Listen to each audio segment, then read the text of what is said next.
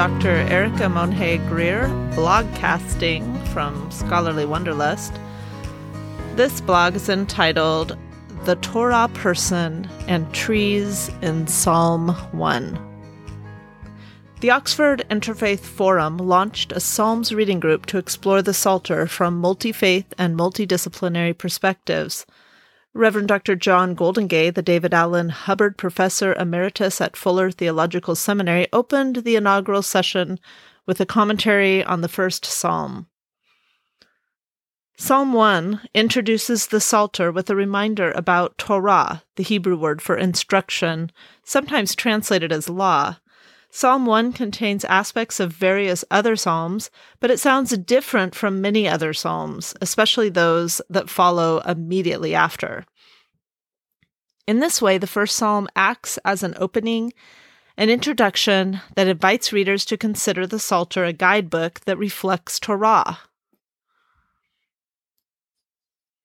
The entire Psalter is often read as a collection of five major books or sections. Some scholars believe this to parallel the five books of what is called the Torah, which Christians refer to as the Pentateuch. However, Psalm 1 is not only referring to the books of Torah, which are Genesis, Exodus, Leviticus, Numbers, and Deuteronomy, but it is referring to the instruction contained within these books, the greater truth of teaching that teaching which leads to life and is known by the fruit of a person's life. The Torah person bears abundant, life affirming fruit. Dr. Golden Goldingay emphasized the importance of Psalms 1 as an introduction in that it expresses to the reader an idea about the importance of God's instruction, or law, as some translate. Before you can praise God, as is done in some Psalms, protest God, as is done in others, or give thanks, you must become first a Torah person. Readers are invited to delight in what follows and treat the shocking or dark parts as a teaching or instruction for a way of life and an example on how to treat the dark or shocking parts of our own lives. Psalm 1 reads like an instructive wisdom text, reminiscent of Proverbs, which is a wisdom literature book in the Hebrew Bible. Dr. Goldingay reminded us that Proverbs sometimes make outrageous claims about how rewards for the righteous always work out, saying that the righteous always get the better way of life and the wicked always get their just deserts. There is tension that occurs among the virtues and wisdom offered when reading that alongside Ecclesiastes and its fatalistic, nihilistic attitude toward the world, and Job, which is the story of a wise and good and virtuous man who suffers. It is the same with the Psalms. Individual Psalms stand in tension with one another and with the Proverbs, Ecclesiastes, Job, and even with other prophets and the Torah. Psalm 1 reminds us to read carefully and thoughtfully in order to center ourselves in the instruction in the Torah. In order to provide a Christian centric view of Psalm 1, Dr. Goldingay read from a sermon by Reverend Charles Spurgeon, a 19th century Baptist preacher from the United States of America. His sermon was entitled The Truly Blessed Man. Spurgeon's sermon made five points based on his interpretation of Psalm 1. Please note that this summary follows the conventions presented in Spurgeon's sermon, so that man is he, although in that time the masculine singular pronoun could stand in for any individual, whether male or female, and it was not called attention to. The first point Spurgeon made was that the blessed man has no title. He can be poor, obscure, marginalized, or well off, but he is dependent on divine grace, the tree whose roots need water. The second point is that the blessed man avoids the common way of the ungodly, of those who have neglected God. Even when this person is scoffed at, he ignores it and sets his attention on God alone. The third point is the blessed man delights in the law of the Lord. Everyone seeks pleasure, and this pleasure can come from a source of wisdom, love, and grace. The Torah is pleasant, profitable, full of wealth and treasure, and can be sought after for pleasure. And point number four the blessed man occupies his time in meditation, murmuring in prayer and scripture day and night in all of his time. He embraces the blessing of God's word and avoids its curse, which only comes for those who neglect Torah.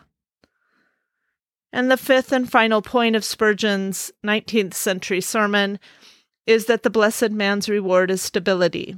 He becomes well planted and rooted, receiving the gladness of growth, the grace of spread and health, a favored position planted by God's divine will near abundant water.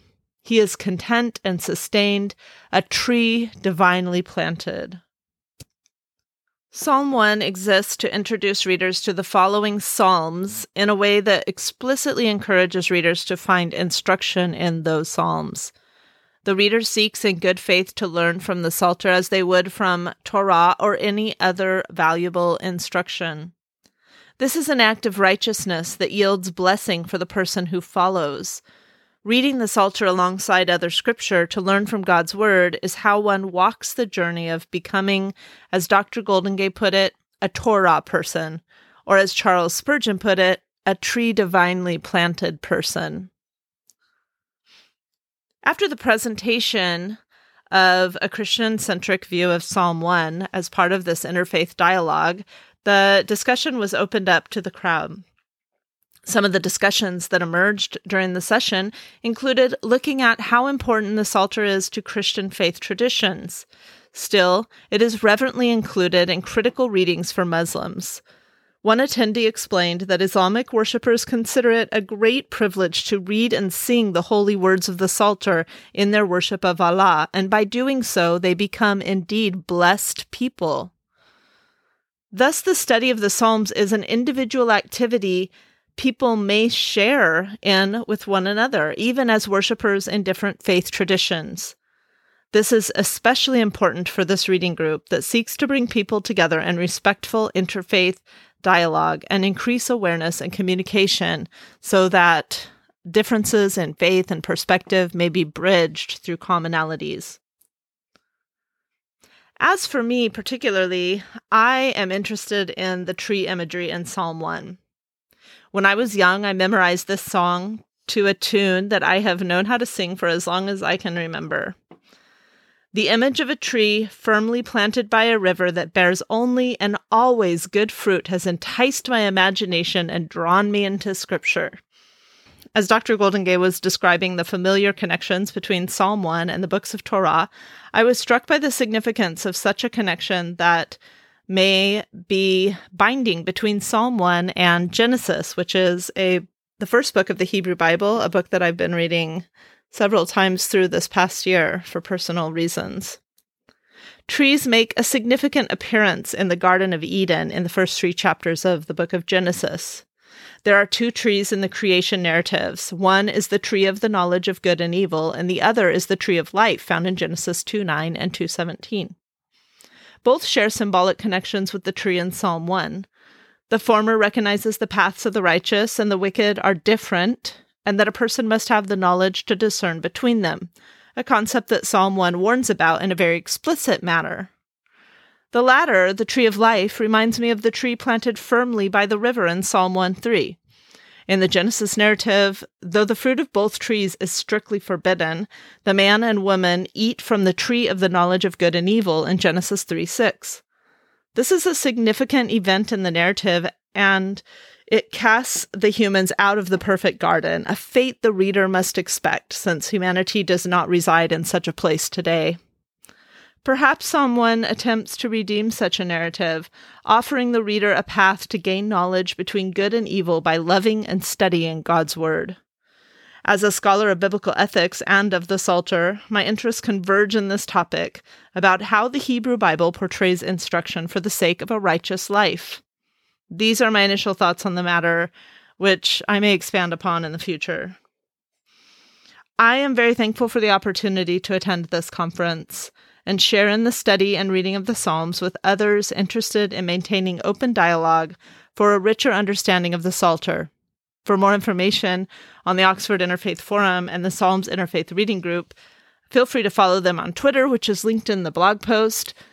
And the next presentation is scheduled uh, for a few weeks from now. Uh, the monthly presentation will be given by Rabbi David Wolpe, the Max Webb Senior Rabbi of the Sinai Temple in California, who will present on Psalm 139, blog and blogcast forthcoming. So I just want to thank you for listening in. This has been a blogcast by Scholarly Wonderlust. I am Dr. Erica Monhay Greer, and I'll see you next time.